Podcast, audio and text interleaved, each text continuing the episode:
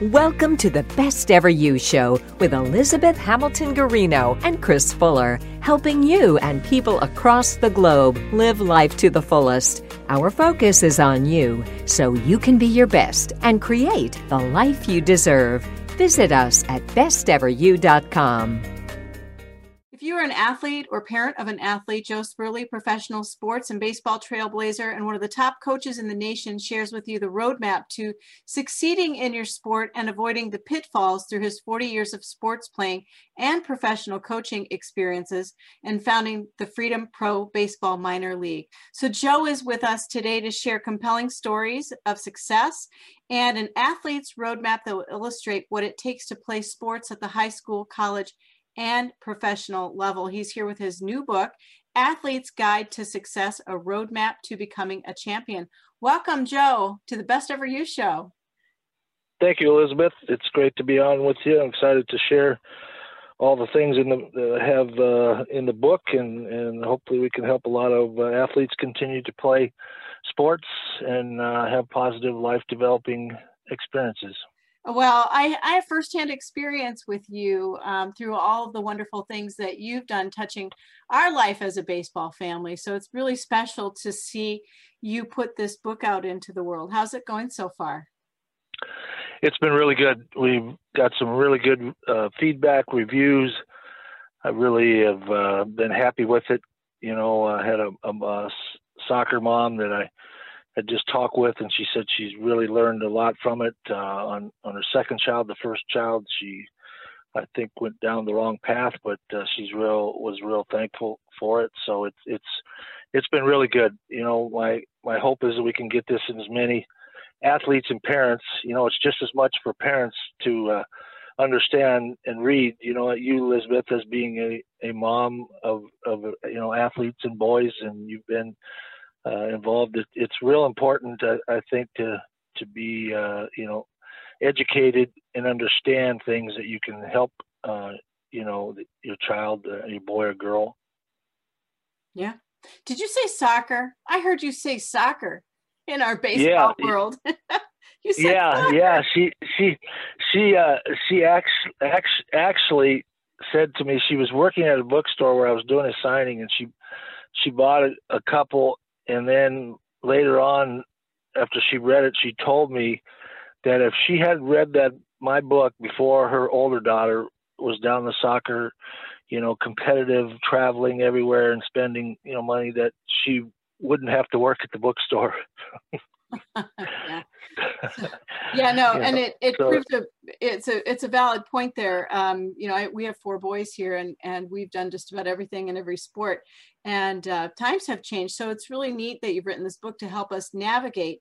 And uh, what we're going to talk about today to everybody listening uh, is that is to help really athletes and their parents understand what it takes to play sports at not only the high school level, but also the college and professional levels. Now, and we've got some other things we'll talk about too, but eh, that that strikes a chord with me to help people play sports at the high school level. Isn't that just, uh, you know, I'm going to play devil's advocate here a little bit. Isn't that just a given? You can play in high school.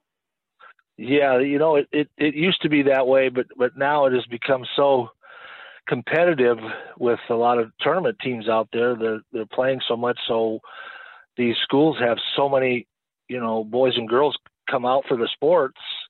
And uh, as I put in the book, that you know, 70% of boys and girls aged 13, 14, and older are no longer playing the sports because of burnout, overuse injuries, too much pressure, not having fun, poor development coaching uh, you know, which was really eye opening for me. I, and I I witnessed that a lot doing a lot of individual, you know, pitching and hitting lessons and mentoring that I did with you know baseball players. But when I saw that by the National Alliance by Youth Sports and the NCAA had a similar study out there, I thought you know we need to really change that in any way we can to you know continue to play and and you know have fun. And and I think playing sports um, you know the, the the fun has been taken out of it and and what really it was started four years ago you know and, and wanting to bring that back. So i i, I have seen a lot of uh, and heard a lot of stories of talented athletes that didn't even go out in high school. They were they were so burnt out and tired of playing, you know, year round. Uh, you know, another another kind of fallacy and misunderstanding is is that you know you need to play more than one sport, uh, you know, during the year. And and you know, the 2018 NFL draft, uh, 226 of the 259 players drafted all played um, more than one sport as a youth and in high school. Wow. What's a what's a well-rounded athlete to you? What's that what's that mean like a well-rounded student athlete? I think I think number one first is I've always you know coached and mentored is is you know schoolwork having a good you know academic study discipline skills first and then having you know passion discipline and really you know have focus skills high character have have good you know self-esteem and, and be a good teammate you know if you're playing in team sports is, is you know a good athlete that's really you know and coachable that wants to learn and, and wants to listen. That that's a very important thing that i think that parents and athletes need to understand is, is that you have to be very coachable and open-minded and, and understand and listen uh, because you know there is there is some statements you see out there that says if you if your child's uncoachable, there's a good chance they're unhireable. uh, you know, which uh, that's a good I'm thing. Sure, you know. Say that one more time. If your if your child if, if, if your if your if your child is uncoachable, there's a good chance in their adult life they will be unhireable. Hmm. That makes sense. You know, they will not they will not want to listen and and be supervised and learn and you know that that is a, a, a big part of you know as as I shared in the book is you know the mentoring is a part that if an athlete is going down a road of not knowing the path, he's going down this. There's no map, and he's just following, you know, and the the mom or dad's following what they think is is right, and um, not having somebody that truly has been down that path and cares and understands and can help guide you is is a very important thing that I can't stress that enough. You know, in the first chapter, I talk about that and, and the importance of having a mentor that really can lead you down and save you from those pitfalls. Because, you know, there's there's been great stories and there's great, you know, you know, high school, you know, college tournament teams, but there's also uh, a high amount of ones that aren't really in it for the athlete and it's more win at all costs and you know it's it's really detrimental to the to the athlete you see these these athletes in high school playing on summer teams spending thousands of dollars with camps and lessons and i'm sure you know more than i do i just kind of see mm-hmm. what i mm-hmm. see right. you know you can go on right. and on there but um, is right. that all really necessary no you know that you're you're better off at times to take a break and just get away from it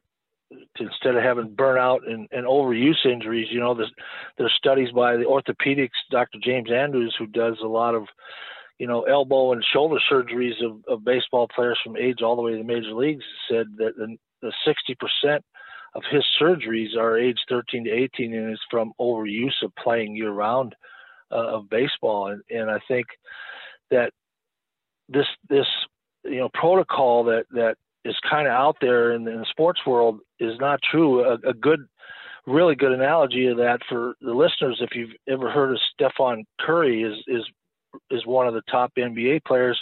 Well, his dad played at Virginia Tech and then was an NBA star, and then Stephen didn't have any. Nobody was recruiting him, not even Virginia Tech. So then um, his his uh, friends and teammates started playing on these AAU tournament teams and, and playing all these, you know, year round. And so his his dad Dell took him out of those and just had him play with you know with his dad and shoot and just work on his skills and and not you know being traveling around and spending all the time and and, and getting burnt out. And he just the last two years of high school, that's what he did other than playing a high school team. And then Davidson College was the only school to give him an opportunity and and now he becomes one of the greatest shooters ever to play in the NBA. And, and his last two years in high school, he never played on the AAU in the protocol teams. His dad was was wise enough and had you know understood it, had been down the path obviously of being an NBA player and saw what was happening and and pull them out of, of that and that that's amazing story. I mean, anybody yeah, that's sure an is. NBA player, you, Stephen Curry is is he can shoot the lights out. I mean, there's times that you can't stop him. so those those two years that he he just worked on his own skills of shooting with his dad rather than traveling all around worked, and I think that, that that's a great story. Why are so many kid? I'll just say kids, players, whatever you want to call the term. Why are so many people overlooked like that? I think what happens is, is that there, there's so many out there, and the coaches really don't have the time. They're they're they're restricted on the amount of time that they can recruit. They're so you know busy with their games and their practices.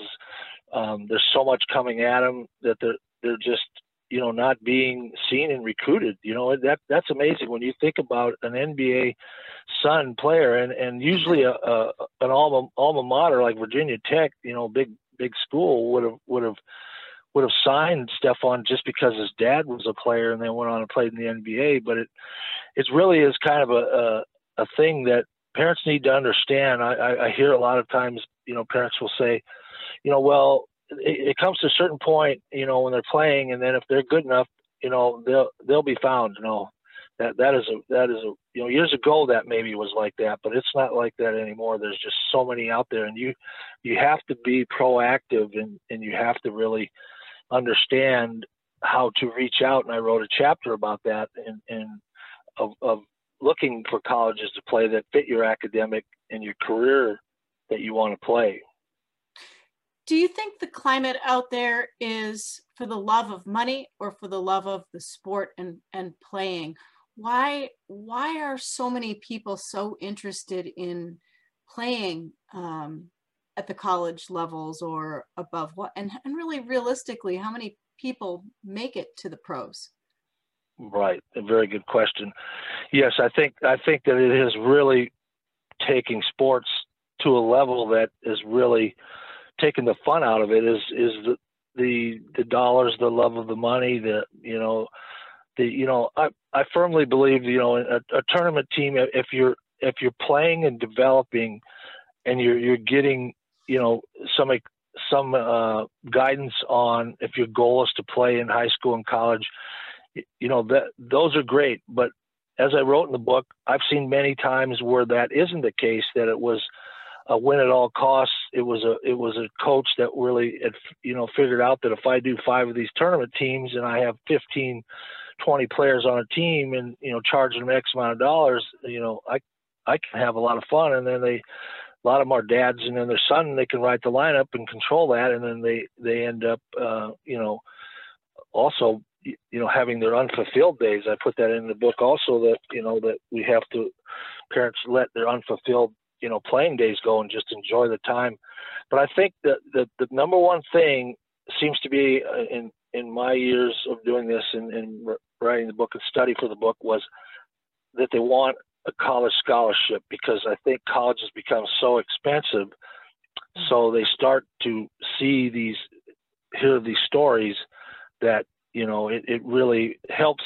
But if you don't have somebody that really is is guiding you and mentioning you've been down there, I had players that I was doing, you know, when when these showcases really start coming about, Elizabeth, in around 2000, when there was you know all these different organizations were, were coming up with these these showcases that they were uh, advertising that there was going to be college recruiters there, there was going to be professional scouts, and I started to go to a few of them, and and some of these players I was I was uh, given instruction then. I remember one went to we went from one in San Diego, he was like a you know 4.0 student, and he he was he pitched a perfect game, you know was was set a school record, went 11 and one, and uh, ended up at the showcase got a piece of paper that was basically like a like a college or a professional tryout evaluation that pitched in you know down the bullpen and then a radar gun readings and he his dad went went all over it even to some of the colleges that he wanted to go to. And and at the end of his uh, before his senior year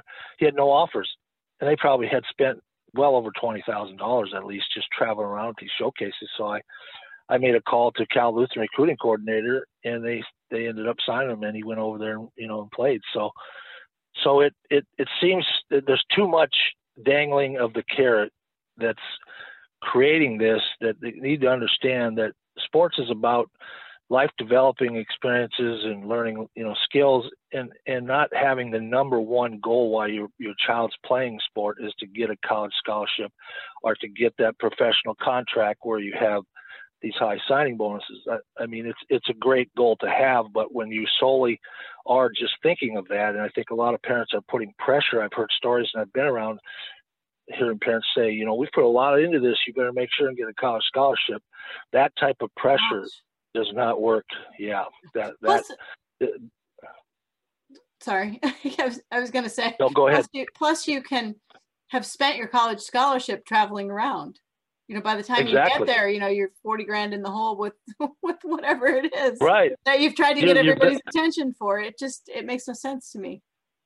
Right. You're better off to put it into a fund and just have them, you know, your son or daughter just, you know, playing you know two three sports and, and just you know playing in whether it be you know club or high school or you know some some city community leagues I, I think we need to bring back these city community leagues where there's there's you know great you know friendships are built camaraderie they you know they go to snack bar they, it doesn't matter what you know when they're younger they win or lose they afterwards they go have a have a snow cone or you know I, I think that I'd really like to see that. I've been helping promote some of these community leagues because some of the tournament teams are telling the, the boys and girls and their parents that they shouldn't play in these leagues, that they need to play in these tournament teams and play in these tournaments in order if they want to play in high school and college, which that saying that is is totally the, the numbers prove it that it's it's just very rarely works when you when you do that. Yeah, we did a little bit of the AAU type summer leagues, but you know, um, our Cam mostly played Legion and got the Legion scholarship yeah. and everything. So there's a lot of things locally that I think people overlook. Right. That that Legion was a great program, and it's it it still is going in certain smaller areas like like you you mentioned, and, and they need to bring that back more, uh, you know, and, and things to where it, it's more of a community, you know, like you know Little League, you know Pop Warner. There's you know YMCA basketball yeah, there's all these these good you know community youth organizations that really are a good a good place to have your son or daughter you know play sports and really develop and have a lot of fun. You know, I think the fun has been taken out of it. You know, and, and about age 14, 15 is when they start to feel that. And you know, unfortunately, I've I've had I've had some you know parents that just really unfortunately cry because they, their son or daughter says I'm done playing, and that's we want to stop that from happening. You know, that's one of the reasons was uh, put in you know my email address and my website is to you know don't let your son or daughter quit playing sports because of a bad uh, you know situation just you know email me or you know let me know and, and we can talk through that because i've helped a lot you know that that were cut you know, and that quit, and one that I share in the book that was is a, is a real compelling story of a, a very talented, uh, you know, young man that, that loved the game. And he always said he wanted to be a professional player, and in junior high school, he he was cut, and it it hit him t- so hard that he didn't want to go to school. He wanted to quit school, and and his mom said, you you you know, talked him into and called me and asked he she she made him go work after school at a subway and, and to, just to share with the parents that, that this can happen. He was so upset that he didn't even want to talk about baseball, standing in line ordering the sub. And he's like, nope, coach, I'm done. And then I, am like, I knew he had an exceptional thing. I had trained him when he was 12, 13, 14, and then he veered off on these tournament teams and didn't come back. And then he went and played in high school his freshman, sophomore year, and then he got cut his junior year. And the thing, it took me the third time, Elizabeth, till he finally sat down, took his break. I asked him, and I said, "Look, I said we can't let one man stop you from making a decision. If if your dream has been to play professional baseball." And he he said, "Let me think about it." He texted me a few days later. We set a time to go on the field, and and we started playing catch, and it it was like his he had just has a whole new life. His smile came back. He it was all that, and we drew up a throwing program for him, and and worked with him weekly, gave him you know homework, and uh, that summer we got him on a call it a team. And he hadn't touched the ball in two years. Got him on a summer collegiate team, and uh, just the coach. I called him and said, he said, what does he need? I said, he just needs innings. I said, he hasn't thrown in two two years, and I said, I know you're the type of guy that you're not going to go out there to win this summer league. He said, No, I'm not in it for that. And I said, Well, that's why he'll be a great fit. And he ends up. I remember his mom called, uh, said the umpire just turned after he struck out eight and two innings and said, uh, in three innings, said, "Is anybody videotaping this?" And these were college players that were at home for their freshman, sophomore, and junior year, and, and he hadn't touched the ball, and and it was incredible to see. And, and then I went and got him a tryout with a community college. He he signs there and is, becomes an all star and goes to Utah Valley Division One school and, and has a flies around.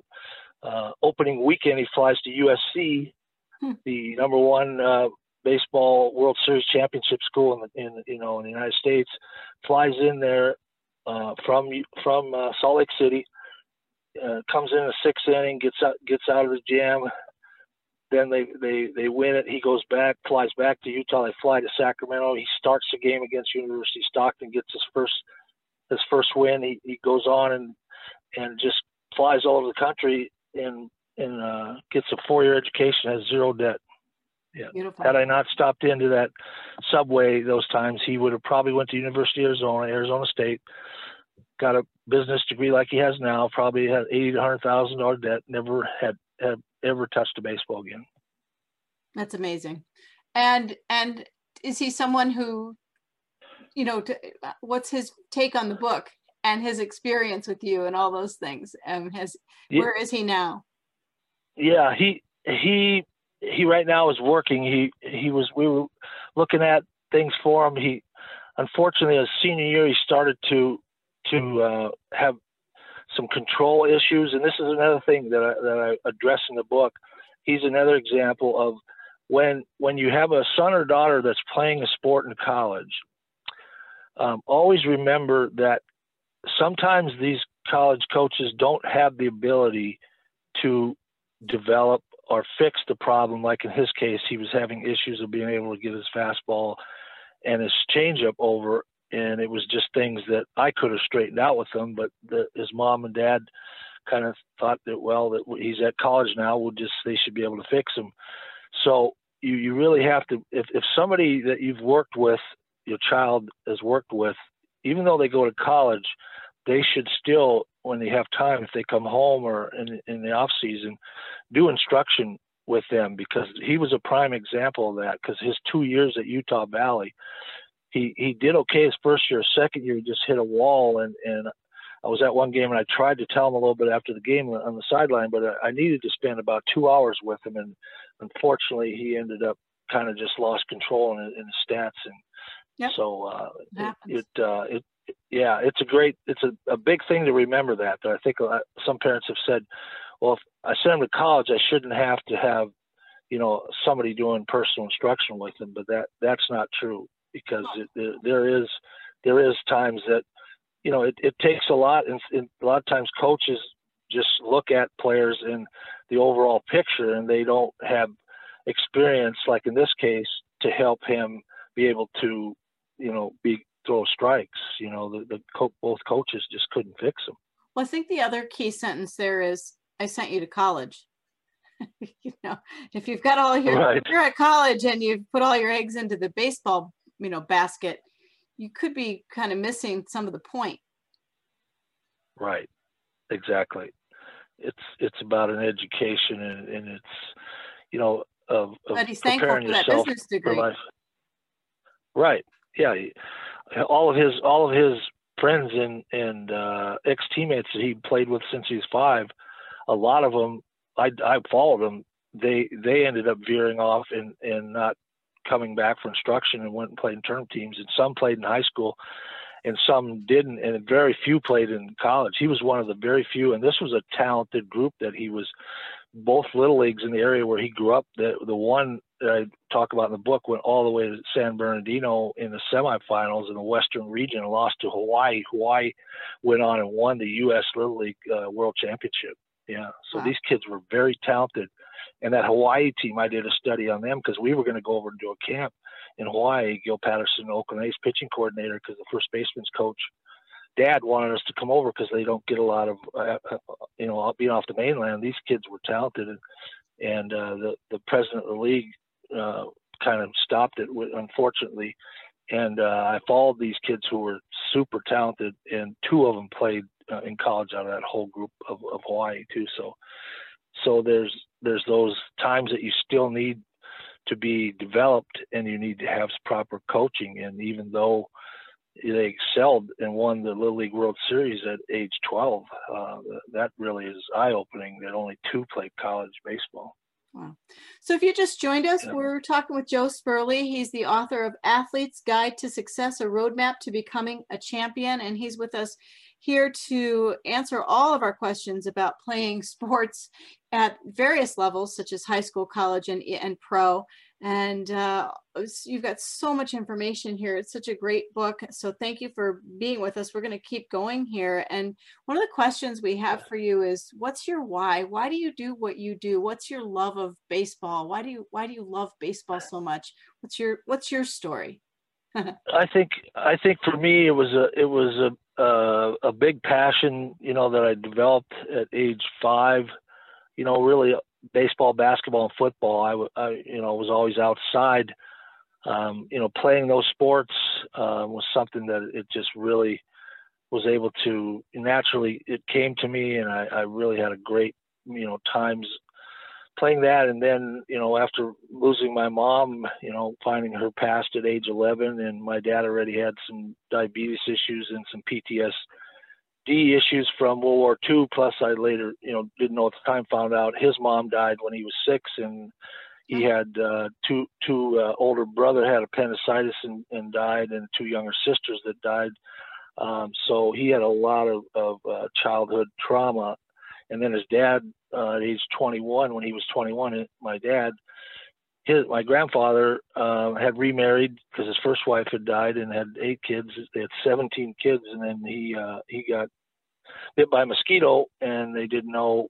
You know, thought it was the flu, and ended up being you know uh, encephalitis, and he passed. So my dad was supposed to take over this huge farming operation, and then he got drafted to World War II. So the whole bottom fell out of it. But that that was a lot of passed on dysfunctionalism that uh, I wasn't aware of that at the time, and, and losing my mom, and then my dad pretty much had a lot of you know war issues and diabetes, and became disabled. And so for me, it was it was a big part of uh, my safe haven was being on the baseball fields, you know, the basketball courts and the football field, to where I could really, you know, focus and and not think about you know those uh, you know those tra- trauma childhood uh, having to deal with you know the, the the parents losing my parents. It was a it was a huge thing that I, I was able to block out and really um, was you know too traumatic that I couldn't even deal with it. Uh, there was times I remember reading books. I finally started to you know deal with it, but you know it, it's always been a, a a great part of my life. So you know as as we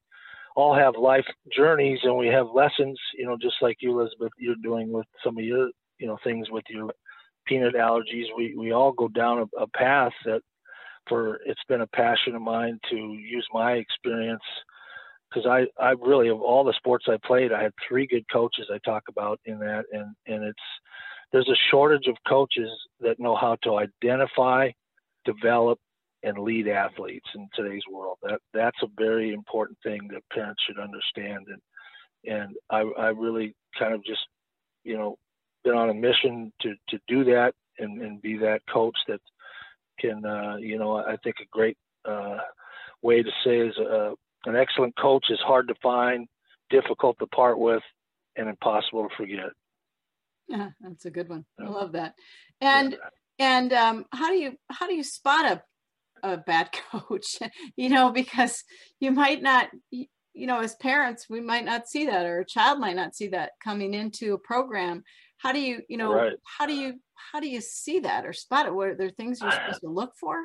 Yeah right. I, I wrote about some of the things in the book. One one of the few of the things that really tip it off is is when they really have a demeanor when they step on the field that they turn into somebody that's really a different person than what you see and they you can see that they're, they're driven to win and, they, and they're really not thinking of the players. And, and when they start saying you know my team won and then they start you know in the know, when you get points they start saying we're number three in the in the state. And you know and it ends up being you can see where it's it's more of their fulfillment. You got to really watch and, and understand. And if they aren't really playing uh, players a certain way and they're just putting a you know person to pitch every game or catch and they're and they're not your, your son or daughter is not having fun make sure you communicate with them to understand and you you get to you get to know and watch these coaches because you know it, it it's a sometimes it's hard to figure out but then sometimes you do and then some parents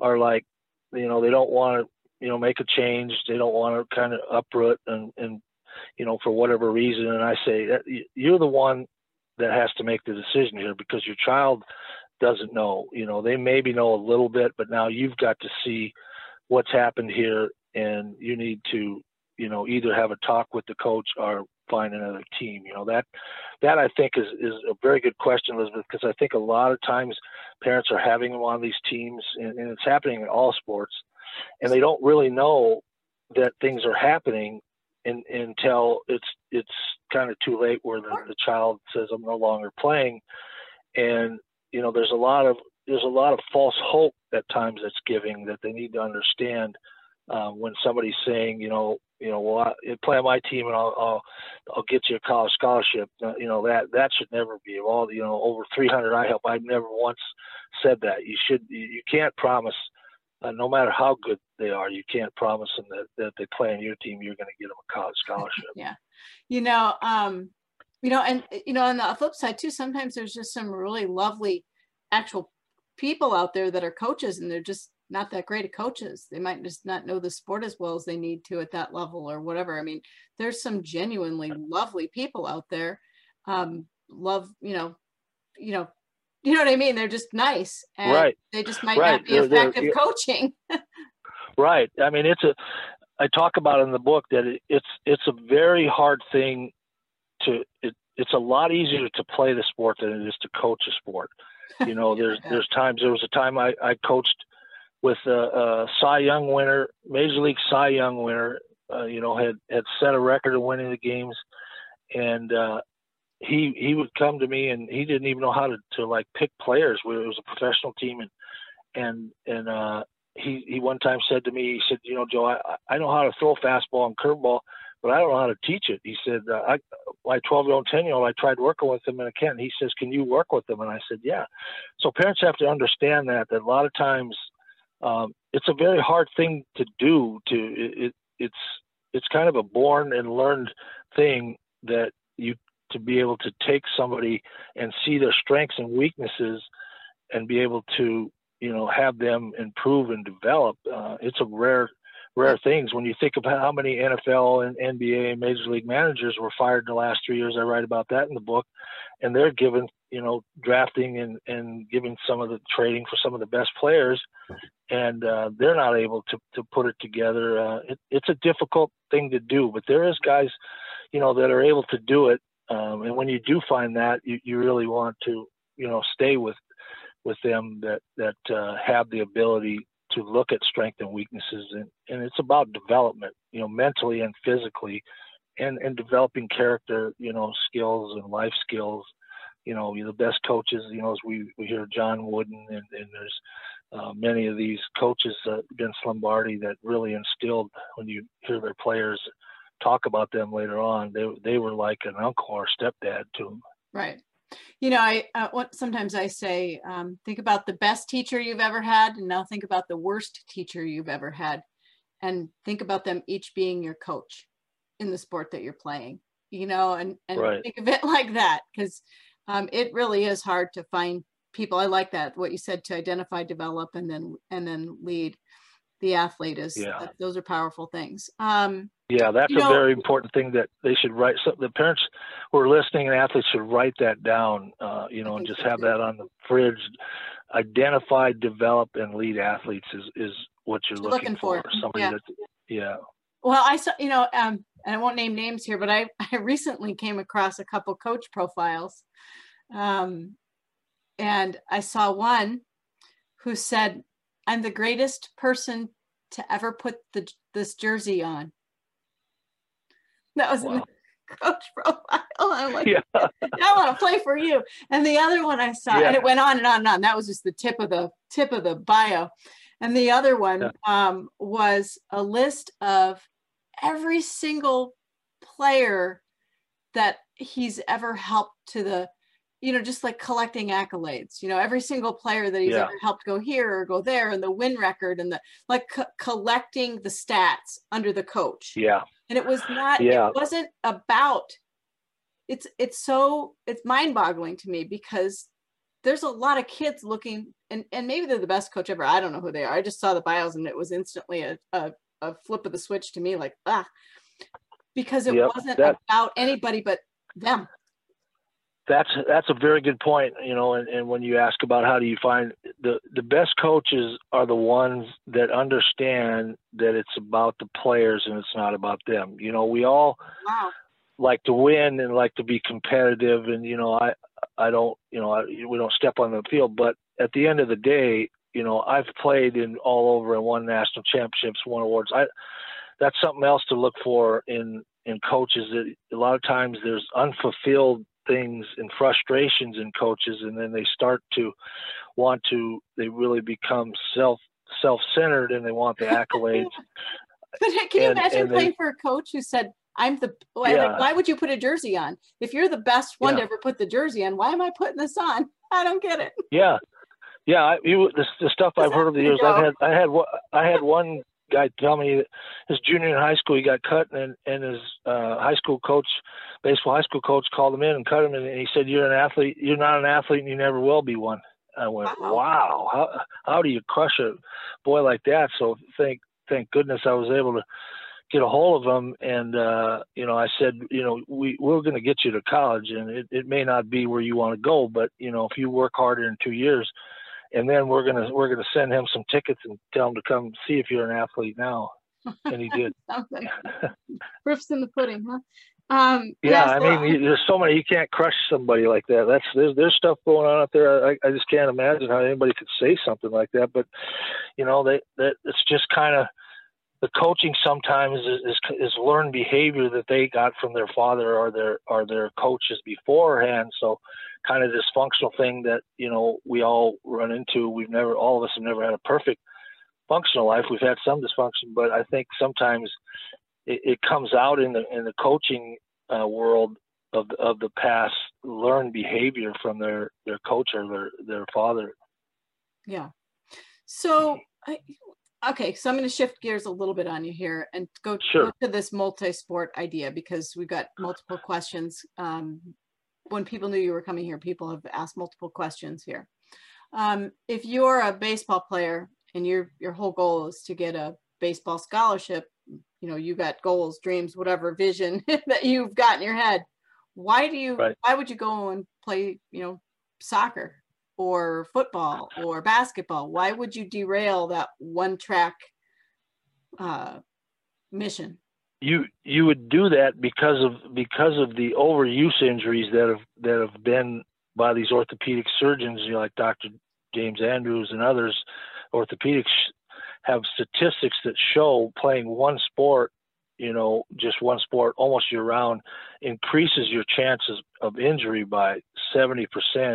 You also have a high chance of burnout, and you also are not cross training and getting stronger drills. Like when I when I would play um, football, you know, the stretching that we did and the running that we did really kind of worked for baseball and basketball. And then when I got into basketball, doing a lot of the you know the crunchers and the cardio really helped come in the spring for my my physical strength plus my mental you know uh, of, of getting away from it. You know, at the end of three months of football, I was I was tired of. I was like this, you know. I, I would yeah. love it at the beginning, but three months I'm like I'm done with this game, you know. And then you go in, on to basketball and, and you, you're excited, and then you play three months and you're like, "Who was baseball here yet?" you know. and and so the the the the and coaches, uh, including I, I talk about uh, you know Vanderbilt. Uh, uh, baseball coach who's who's you know the number one they won two years ago they recruit two sport athletes over one sport athletes. And and Pete Carroll used to be the USC football coach. Said that he recruited two sport athletes, uh, players. He even pushed for athletes in college to play two sports, which in this day and age is really very rare to yeah. see that. Years ago, we used to have some of those extreme natural talent athletes that would play two, three sports, like Dave Winfield and, and some of these. But um, you know that is a really thing that the, the parents have to to listen to those things because those statistics and what I just said, as as I said about the NFL, also that you know the 226 and the 250 all played more than one sport in youth and in high school. Yeah, yeah. I I'm thinking about Cam playing soccer and that and um yeah, that was that was quite something to see Cameron play soccer and he will to this day roll his eyes. But he can't. Yeah, that's what Cam did too on his breaks. Um, not so much in high school because he was really busy academically and stuff. But I'm thinking back, he played basketball, soccer, baseball. Um, but yeah, soccer was, was soccer was a soccer was not his jam um, at all. Uh, what about the exhaustion factor there with playing three sports? Is there any argument there that you know maybe you know that that you look at your child and go, wow, you are so extremely overscheduled and overworking your body and overusing everything. Uh, is there an yes. argument there? I think I think you know on what's happening now is at the, at the before the high school level is a lot of the boys and girls are playing two sports at once. I even just heard last week a 12 year old he's playing three sports right now at once, which which is crazy. Possible? Yeah, yeah. It, it, there's a lot of them doing that at younger age. They're they're they the parents feel that they need to be playing on this because the other ones are doing that for them. They don't want to get behind, but that's totally affecting their their schoolwork, their homework, their physical exhaustion. They're they're going to put themselves chance of getting more injured. So you should play other sports during the year, but never play two sports at once. And then you know take a little break during during the holidays or whenever, and just you know not play for a couple weeks. But you should definitely not play two sports at once.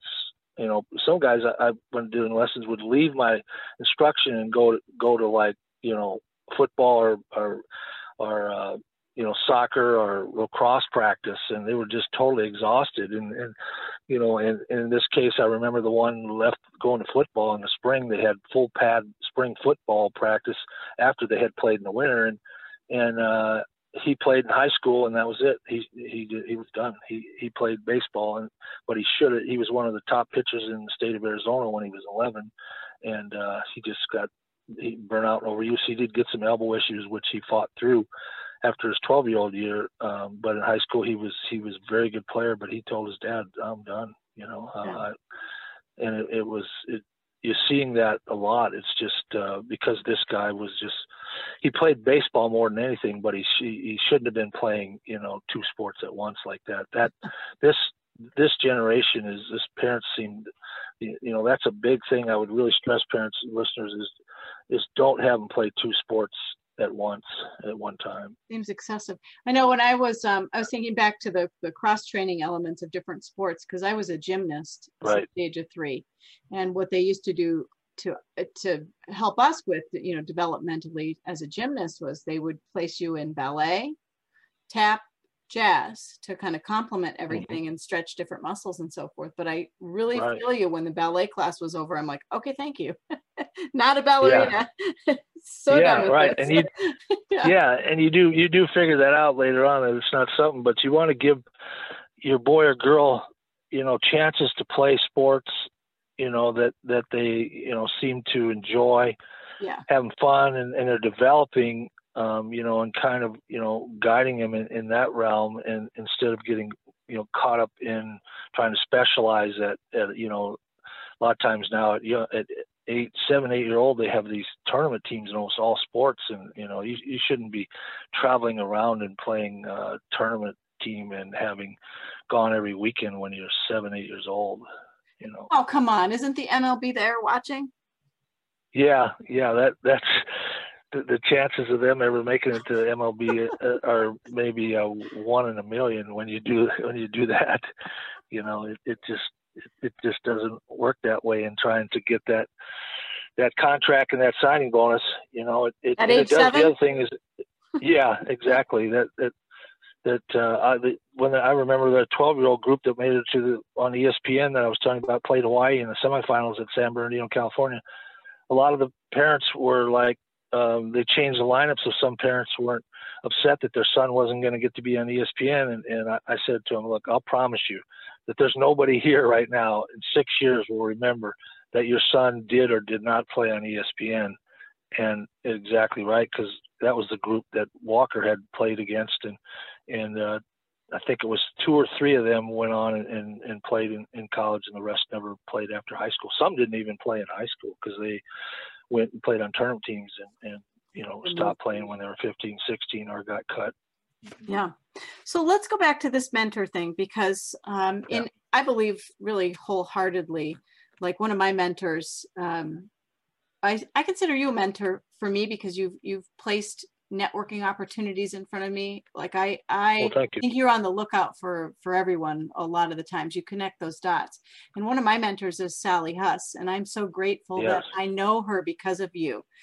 Can you talk about the importance of paying attention to older people? And i'm going to say it just yes. like that yeah i i think it's a very uh, important thing to really listen and learn from from somebody like Sally that has incredible amount of life experiences and, and talent as a tennis player and, and as an artist and as a children's illustrator books that, that just I remember the first time you know seeing her painting it in La Jolla on the sidewalk and just the the the, the the gift that she had of, in her paintings just exuded passion and love and then going into a gallery and and I could just feel. She didn't even tell me at that time when we when I first that she was a tennis ex Wimbledon tennis champion, and and but I knew there was something where we connected that that was really unique about her, and I think it's it's very important. I, I can't stress enough to, for parents and the boys and girls to be open minded and and be very wanting to learn and and from these people like Sally and, and people that have been down the path of life and have a lot of, of, of great wisdom and experiences that you know are priceless that that you can learn from and you don't have to go down that path make mistakes and, and have yeah and and you know i say you know i, I want the the athletes to to have a great develop life developing experiences and and go down that path and have have great life and find that you know that what they want rather than having many of them go down that untraveled path and don't have a mentor or they're not listening and they're and then they find out at the end of that path there was a landmine. Yeah. and, and their life has negatively been affected and, and we really want to help. We, we don't want sports to have a negative impact in a life. It, it had a positive impact in my life and I, and I know Cam has had some, and, and, there's been many, many that that will tell you they had positive life, there's too many that I saw that are not having positive life developing yeah. experiences. I have friends, and, friends with kids who play, and they're just like, what are what are they're I have friends whose kids who who play, and the stories of the playing experience at college makes me want to cry because it's a there are moments I don't know if everybody always realizes that you can't get the moments back. So how you spend your right. moments in the in the moments really super matters. And it's I don't know if people pause enough to really like if I don't think a coach I don't think sometimes coaches go, you know, I'm going to ensure all 50 people on this team have a great college experience, you know, or anything like. I don't know if they have time for that. No, um, you're right. You hit on something very important that I think that it goes. Life goes by so fast, and and as as parents, you, you your son and daughter, next thing you know, you blink. So you really want to you know enjoy those times with them and support them to a point you know and, and trying to guide them. And that's where the ones that i've been able to help to go on to be successful in high school college and professionally are the ones where the the the, the player was really coachable and really was respectful. He wanted to learn. And the parents i had to do a lot of, of you know, mentoring and guiding because, uh, you know, not every game is going to be you're going to get to play, you know. So a lot of what I did was also mentoring the parents because sometimes they get more frustrated when the child's younger than the child does because the child doesn't really see it, you know. And I, I've I've heard that from parents. They're like, you know, I, I think I get more upset than you know my son does and i said no no i said what you have to remember is they're just holding it in and that's another good thing i want to address is that i've had players now that are older that have come back to me and now have had things that they saw of having too many on a team you know 20 on a team and and they were being taken advantage of that they now have you know some deep wounds that they their parents thought that that really didn't affect them.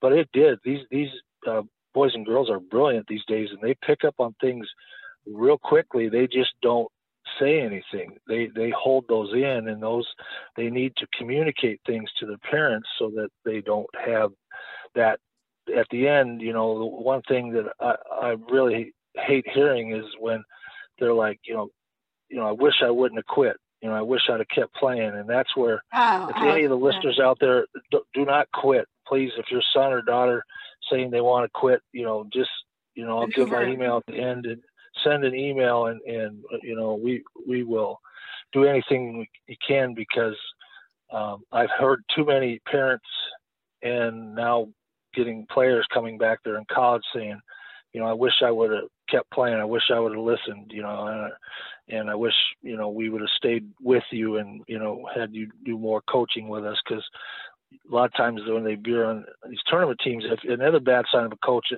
is if a coach is is not letting your son or daughter go do instruction with somebody else and tell them that they need to do instruction with you that's a red flag. That that's yeah. controlling and that's that's that's insecuring and and you shouldn't uh, allow that. That's a common thing that goes on that i saw is is that they like to have these tournament teams but the coaches don't understand that it's not about them and they don't they worry about getting overshadowed. They they don't want to have somebody show them up which realistically is, is a red flag because then it's about them and the parents feel like they're stuck and they need to find another team. If they're if they're having success working with somebody or a coach and this team they're playing on says you you you cannot go have instruction with them that immediately should they, they should say they're going to go to that coach. And because the parent should be controlling the destiny rather than the coach somewhat in that case. You know, we can't cover every scenario here um, because yes. we're, we're, the best ever you show and we've got about an hour or so. But I am going to tell everybody the name of your book again. Then I've got a couple more questions here. So um, we're talking live with Joe Sperle. The ath- he's the author of the Athlete's Guide to Success: A Roadmap to Becoming a Champion.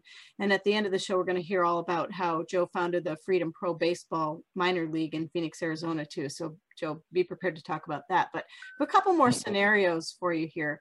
Um, can you talk of two things? And, and if you want to do both, please do. But um, I want to talk about horrendous team behavior off the field and how that affects on field play. And then I also would love to talk about another scenario of parents living vicariously through their children.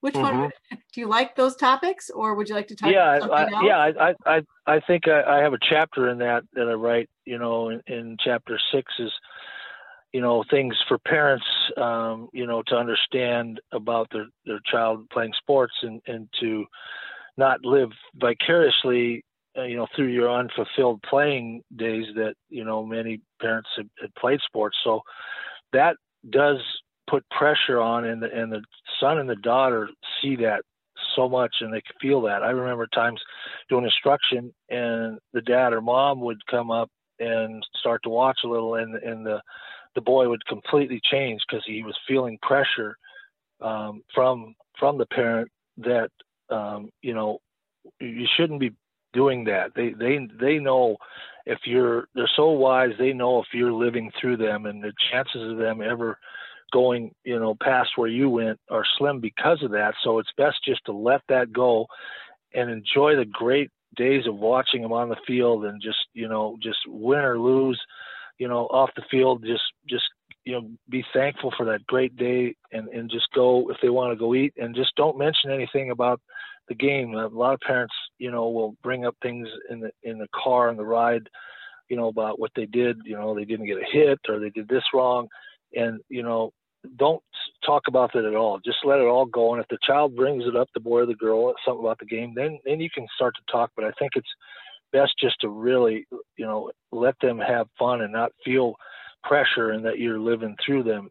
the other part about you know off the field you know actions and and disrespecting uh, people and and you know no gratitude you know i think two very important traits that that uh, are really lacking uh, we need to see more gratitude in our use and more respect and when you're not doing those two things you you're only hurting yourself and you're never going to be able to advance to where you should be with that type of mindset you should you should always respect and, and give gratitude for, for people that have done things for you no matter what it is coaches parents uncles aunts yeah. anything and and and never be that cancer person that you see that where where they get upset and they start thinking boys like to sometimes be funny and they'll make a comment and the other boy will laugh and then and then it gets very contagious and it, it hurts the morale of the team.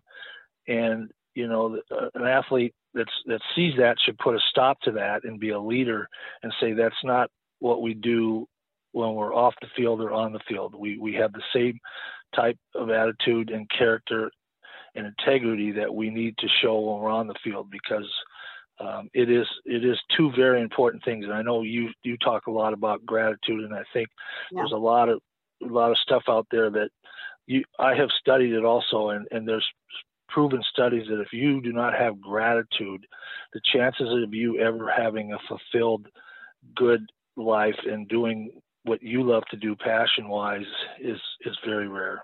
Yeah, there's a difference between ambition and like a, a conscious ambition I think, and one is gratitude right. based. The other thing too is what about what about this idea of you know having a clean and sober and drug free you know season or um, what what is with the substance abuse i'm going to call it for lack of a probably yep. better, maybe a better term maybe you can fix that if it needs to be fixed um, yep. with teams in college and so forth how how can teams right. be in season drinking and um, where is the monitoring of the drug use and pot use and juuling right. and all this stuff how is that I, I have a couple questions so this is gonna i'm putting my mom hat on for a minute here and mm-hmm. my best ever you mm-hmm. hat combined sorry but how is mm-hmm. it how does your body function properly as a college athlete with all that crap in it right it's a very it's a very good very good question. I think, you know, um, one of the things that that kind of is a sign of, you know, our How times now with, know? yeah, a lot of the, a lot of the, the, the studies in, of COVID now and, and uh, the things, the depression and, and the teenage groups and things, it's kind of been a, a thing where it, it's it's a coping mechanism that a lot of boys and girls are using for you know some you know childhood dysfunctional or trauma um, you know not having you know something some some good parental leadership there and going down a path of of seeing that this alcohol or drug kind of takes them out of that that pain and that that numbness. And then it becomes an addiction and and they're not even aware of it um, and they're using it to actually start, you know, to to compete to help with their, um, you know, their emotions and their nervousness. Um, so I, I I think it is more, as you mentioned, prevalent than ever. But it has to be. It, it's a tough thing to monitor as a coach because when they start to get into college and professionally, you know, a lot of them are 21, and and it's very tough to you know you have to if you're if you're on the road you have to definitely do you know bed checks in a hotel and you have to you know um, monitor them but I I think that there needs to be more uh, drug testing in the in the colleges. You know we'll talk a little bit about the Freedom League and I I was uh, you know had issues with players um, you know with marijuana. But it is a very it's a it's a very tough thing right now, and I think there's more than we actually know it, and it, it's something in them usually that has led them to that point of using the alcohol or drug as a coping mechanism, and of course just wanting to have fun and party and let everything go. um, and not think about anything. And, and uh, you know, in the college age, that's that's been going on for years. But I think more of the there's just more drug uh, opioid use that that is is it hooks them that we never had when we were younger. That these these opioids that that are basically were painkillers. You know, back in used to be Darvon and and there was Valium things. Now the similar type drug, but they put these euphoria um, type drugs and besides the pain killing, which which hooks the the boy or girl or young man and young woman taking it to where their their body they they they then need it because it gives them a great um, you know uplifting feeling that they were never able to to have. So it's a it's a big problem I think, and the drug companies have have put these type of euphoria um, you know mental state into the drugs that that creates the uh, the high addiction rate that we have and yeah. and uh, you know I think there's a high marijuana usage right now too also that that realistically if you do studies on marijuana the it, it slows down your reflexes. You become you know lopey you eat you eat a lot. It it, it it's not helping where or a lot of some think well it's better than drinking alcohol but when you really do studies on it, it, it does a major effect on your synapses, your brain, your your reflexes, you know, everything that I think a lot of them aren't aware of, and it, and it, it helps them cope with day-to-day things because I think a lot of athletes with the pressure they have and you know each individual life that they've le- they've led um, have had you know some things that are deep wounds that that uh, they don't ever get healed. Yeah. Yeah, definitely. Um, okay well so thank you thank you for that just touching on that because I, I know we had that come in as a question. And then um, i guess two final things uh, we have a question about player attitude um, I, this one came in a few days ago with someone who knew that you were going to be on the show and they were they were trying to I don't know how to, I'm not going to ask this exactly the way it was asked, but so I'm going to rephrase it and have you help here a little bit. But they were, they were asking about why, um, what's with the ego in players and how do you, how do you, how do you spot that a player who's in it for like ego and, and all this stuff versus a player who's in it for, for the, for genuine, I guess is the yeah, way. that's, that's a very good question. Yeah. I think I think one of the things that, that starts to show on the ego side is that they really start to, to uh, make comments and show things that it's really about them and they really don't care about their teammates in their um, their team. Uh, you know, I had one guy had a guy was pitching a no hitter in the Freedom League and and um, came in the dugout and some of the guys were not paying attention and uh, um, I said, you know, guys, let's focus here on. He's, he's got a great game no hitter, and one of the one of the guys said, I don't care, and and boy, that I I I had a, a quite the talk with him afterwards about about that because um, I could see him starting to veer that way, but he let out you know that. So it is something that somewhat is is is come from you know learned behavior of television and you know um, internet and and watching you know um, NBA, NFL, you know, uh, Major League Baseball players. Some of them, you know, they, they they start to think that they're bigger than the game, and that's that's some of the reasons why a lot of the good colleges and professional teams don't have your last name on your back because you're not playing for your your name. You're playing for the team and the and the, the name that's on the front of the jersey. And I think that that's really needs to be instilled and understand that this is you know, not about totally about you. It's about this team or it's about the school that you're representing or the the, the, professional team you're representing that that it, you're not bigger than the game and you have to make sure as a coach to stop that um, and sometimes they, they don't i've had to where i had to release some because they just don't listen it, it's they, right. it's like you know, you're not going to get through to him. And I could see why the Colorado, in this instance, I'm thinking of why the Colorado Rockies released him after two years when he when he had the skills.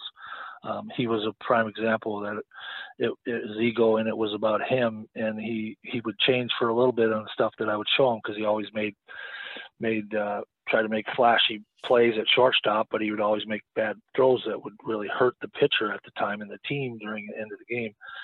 So um, it's something that I think is a lot of, of learned behavior that really has to be be um, stopped at a young age because I think sometimes parents let that go and you you have to uh, you know stop that. I remember one player, one of the first ones I worked with, he was starting to do really good, and uh, he was getting to the point where he was getting that testosterone and that male macho, and and he was you know dad was kind of living through him, and and he I was coaching a, uh, getting ready for high school. We did a little team in the fall, and he he hit a ball uh, that that you know went went it didn't go out, and then he stopped at third, and I was coaching third, and, and uh, he said, I knew it wasn't going to go out. I said, you're not Babe Ruth.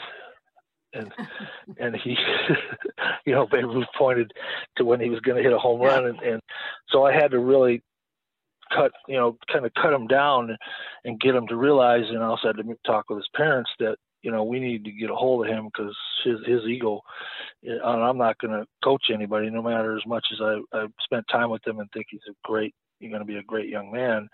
Um, but we need to get that under control. And, and I had a sentence, meeting with parents and sentence removed. Yep. yeah, sentence, sentence removed. Because he, he did the same thing. The other thing that was interesting, I, I had to, um, he was doing similar things at shortstop. He was, he was trying to, you know, make flashy plays and, and, and, uh, making bad throws, but, you know, trying to be real, you know, like you know highlight real plays and and but he couldn't he wasn't that good to make those plays so he made he made one one time. And I and I said where did you learn to to do that? He said Derek he said uh, uh Derek Jeter. And I said you'll he said I'm gonna be he said I'm gonna be better than Derek Jeter I said you will never be better than Derek Jeter I had to you know I had to cut him down because there's no way I mean Derek Jeter if anybody know the York Yankees you know only got to hit 3,000 he used to make incredible plays and I know guys that coached him, and he put ima- immense amount of hours into to getting where he was. Plus, he was amazingly, you know, gifted, gifted and talented. But at that, and his dad came to me afterwards and said, "Why did you say that to him?" I said, "I said, Gary, we, we can't let him go with that attitude. You, you've been beefing him up and you've been pumping him up so much. I, I had to chop him down because I had to be truthful with him when you haven't been truthful. That you know he, he's definitely going to go on and play college, but he is not going to be better than Derek Jeter. You know." Yeah, that, truthful. But truthful is interesting. Yeah. Yeah, you know, we had to. We can't let that ego go because he was at that age where he just he he actually thought it in his mind because of what was his playing and what his parents were telling him and others that he was going to be better than Derek Jeter. He actually thought he was. Yeah, yeah, yeah. I get it. Um, yeah. Do you? do you want to? T- okay, two more things. I keep saying that, but I'm going to keep you a little bit more here. Um, That's okay. What about what about the what about the feeling it, it, you're on a team let's say and you and you are you haven't played. You you just are not playing not at all. And you're like well why did i come to this college? I haven't played at all. Um, how do you right. find your value in that circumstance? Yeah that's a that's a very good question. It's very you hard. you were going to play I, but you're not. Yeah I, I just had a, a player that that went through that that I'll that I want to share. Kind of try and get the short version of it. He he was referred to me. He was a player out of Tucson, Arizona. Was an all-star high school player, and then got recruited to go to Trinity um, in San Antonio and play. And and his freshman year, he, he didn't hardly get to play at all. And there was about three guys in that team that I had actually worked with individually, you know, before him um, in when they were little league and maybe middle school. And then um, his mom and his himself was really and dad were frustrated that they wanted to transfer schools and he was going to pre-med and he he really was i knew from the first time i did instruction he was he really had a, a very good intelligence he absorbed a lot of things he was very astute and everything i showed him he picked up on well, he ended up that that summer, similar to Walker. I got him on a, a summer collegiate team, and he and he did well. And then a sophomore year, he went back, and he didn't hardly get to play. And they won the Division three national championship. So his mom was really upset that you know he the, the coach would put him in, and then he'd get a couple hits, you know, or score the winning run in a, like a four game series. He'd get to play, and then all of a sudden he wouldn't play him. And and it's it's just some things that are so difficult as as a athlete and as a parent to really sit back and in this case, um, you know, I, we just kept, you know, being, getting better, improving, keep working on things, which is very hard to do. You know, when you get kind of shown by the coach that they really don't have their use for you other than a certain spot, it's a very difficult thing. But I think in this case, it, it, worked out for him to stay at the school. Now, every case is different. I think you have to really come to a point early on. You should see signs, parents, uh, in their freshman year that there's there's things there that you can see that just aren't going to change. You know, there, there's a yeah. there's a lot of coaches that, you know that won't change. You know, the old saying you, you you can't teach an old dog new tricks. You know, so when you initially parents you see this is in, in their first year start to you know make some calls or you know you can reach out reach send me email start to do things. But in this in this guy's case it worked for him that i i kept the parents and him going um, positively and not quitting and you know just you know wanting to to keep playing baseball because he had a passion um, and he he ended up finally his senior he got to play and then uh, he said, uh, and that's something for the parents also that I said to him is that, you know, you've got plenty of years to work. You know, parents sometimes they're like, well, we want to get them a job and get them off our payroll or get them off our, you know, but uh, they should they should have they got plenty of time to work if they really have the passion and they have, you know, the talent. And in this case, he, he really worked hard and he did he could really hit. That I really mentored him and, and, and instilled things in him to keep going and then helped him um, fulfill that um, by really only playing a senior year. He last two weeks ago he got he got two minor league independent league offers, which was incredible. Um, with not even going to the tryouts, and a lot of times you have to go and they want to see you physically. But from things he was he was a great example of working hard and listening and learning to things I was telling him to do, and then I even mentored him what to say when he was calling these general managers and for him to get two offers of a contract without even you know not being a major league you know minor league affiliated player and not having much college playing time uh, it was a great you know uh, story that he's gonna it's gonna change his life forever. He's leaving on sunday to to the united shore uh, professional league up by uh, detroit. But for in his case it it it was it worked that he it, he stayed there um, uh, at the time. But i think um, it, it's something that you have to have somebody talking with you and helping you and, and you know mentoring you and also weighing things out all your options you know at, at the freshman year if the end of freshman year things don't feel right you need to start really looking at your options and and you know finding people that that can open doors and have some relationships and understand can make calls because a lot of times for the parents it's, it's hard to do so you need yeah. to find somebody that that can can do that because the worst thing you can do is stay there and be you know be, be held back because that you know you don't want to be under somebody's thumb and I think that does happen a lot, Elizabeth. Yeah. Okay, so now we're going to talk about the Freedom Pro Baseball League. We'll finish up our show with this because you you really have you've done something remarkable, and um, I just I would just love for you to tell us about what what you did there with the with the baseball league and why you did that too yeah, it was it was a it was something that um, you know from all the years of, of playing and then you know being around, um, seeing that there was a need um, for opportunity and development after college. You know, I always wanted the guys when I when I saw the vision. You know, I, one of the first things that I saw years ago was the St. Paul Saints, and, and I was involved with them, and then the Fargo Moorhead Red Hawks, and and was really it started to set in my mind of things that I could do that would change the game and bring it back like it used to be, and then give opportunities for players and coaches and even even staff, and then develop and have that chance to go on and be signed by a major league team. So it was a whole vision I had from the time you know I I was younger till you know playing playing through things and seeing things that um, a lot of times they just a person just needs an opportunity and a, and a door to open. So it was a huge undertaking that that um, actually I was just going to do. We were just going to do one team in, in, a league that was op- operating independently. that was operating for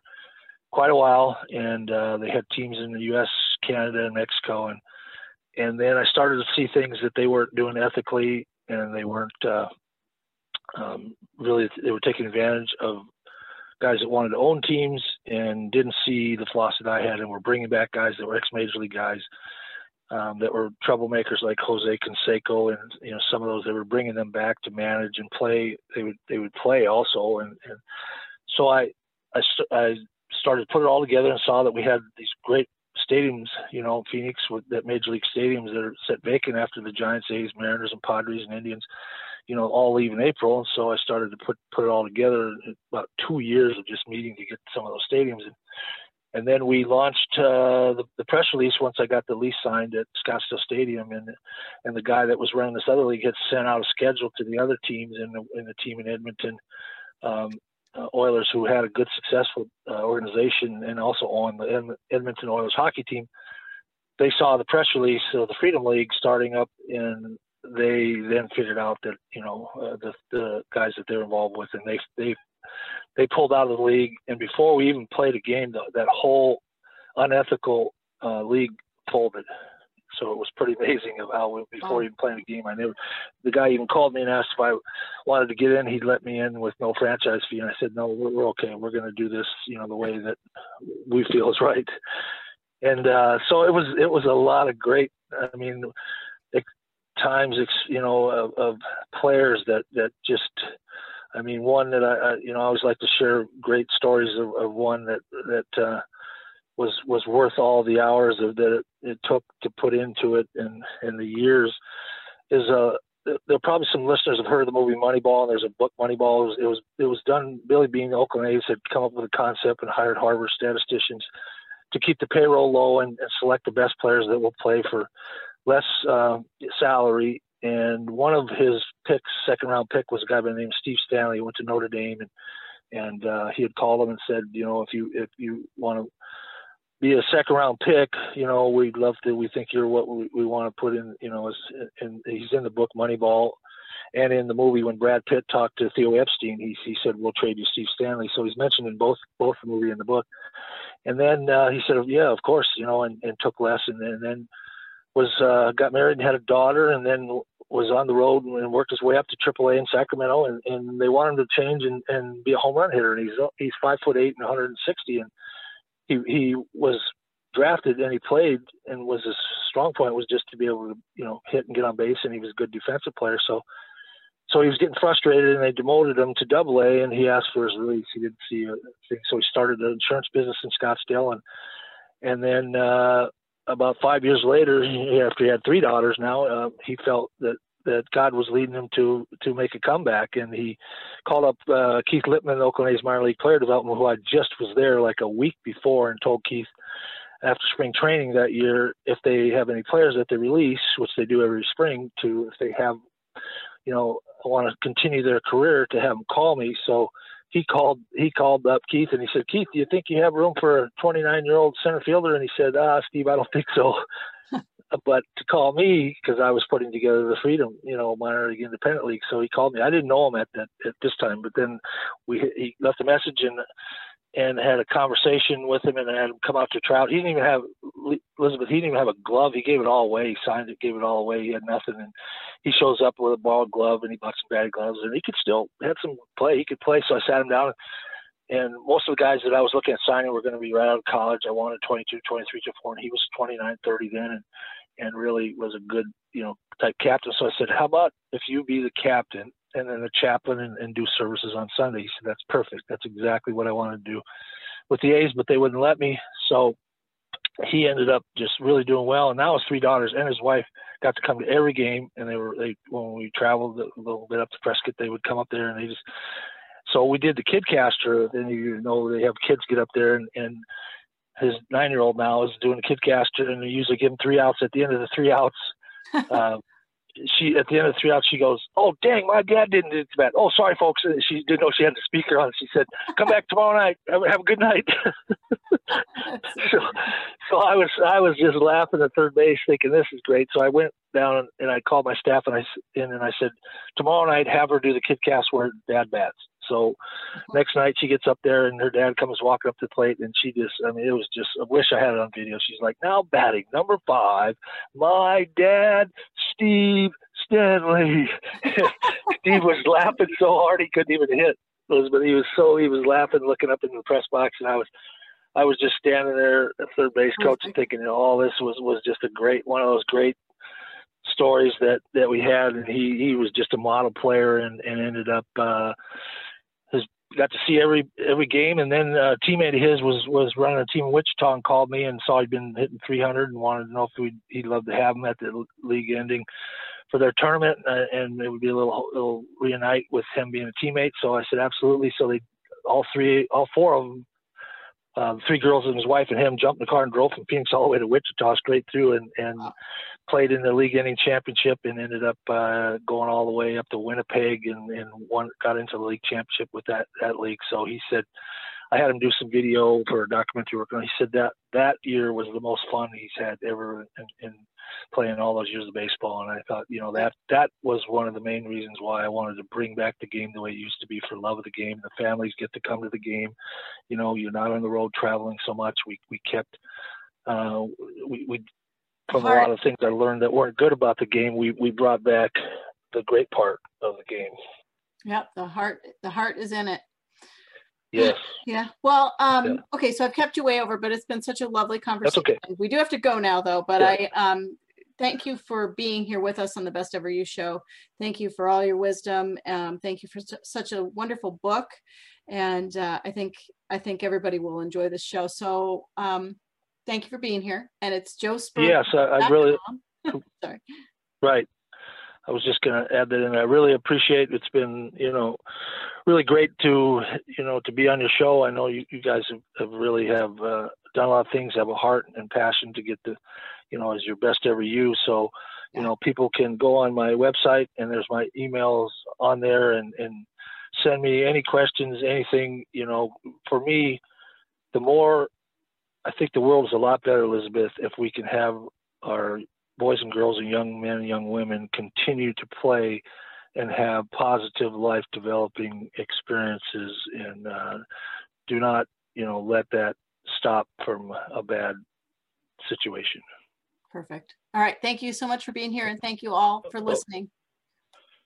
Thank you for listening. We're so glad you tuned in. Be brave, be bold, be you, and remember to visit us at besteveryou.com. Okay, round two. Name something that's not boring. A laundry? Ooh, a book club. Computer solitaire, huh? Ah, oh, sorry. We were looking for Chumba Casino. That's right. ChumbaCasino.com has over 100 casino style games. Join today and play for free for your chance to redeem some serious prizes. ChumbaCasino.com. No purchase necessary. Full prohibited by law. 18 plus terms and conditions apply. See website for details.